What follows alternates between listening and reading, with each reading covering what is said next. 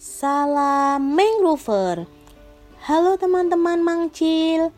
Perkenalkan, aku Farah. Aku sahabat Mangcil. Gimana kabarnya nih teman-teman? Semoga sehat dan bahagia selalu ya. Kali ini aku mau membacakan cerita dengan judul Asal-usul cincin kuning.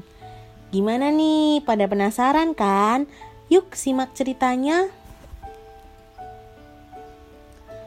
Alkisah sejak Selena, si putri bulan, diselamatkan Ugul, si propagul dari tsunami, mereka mulai bersahabat. Ugul, kenapa kamu murung? Tanya Selene saat kembali lagi ke bumi bersama kelincinya. Bangsaku banyak yang tewas, karena manusia suka sekali memetiknya saat belum matang. Jawab Ugul sedih.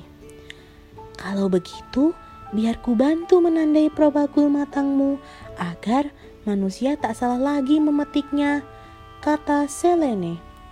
Blar! Selene memindahkan bulan cincin berwarna kuning, persis di bawah buah ugul Nah, mulai saat itulah cincin kuning selalu muncul di setiap propagul yang matang sebagai tanda untuk siap tanam. Nah, sekarang teman-teman tahu kan fungsi cincin kuning yang ada di probagul yaitu sebagai penanda propagul yang telah matang.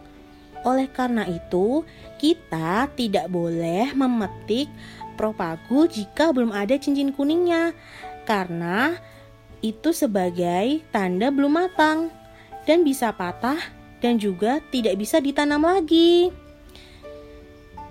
Gimana nih teman-teman? Seru kan ceritanya? Jangan lupa untuk terus dengerin podcast Mat Kesem ya. Sampai jumpa di episode selanjutnya.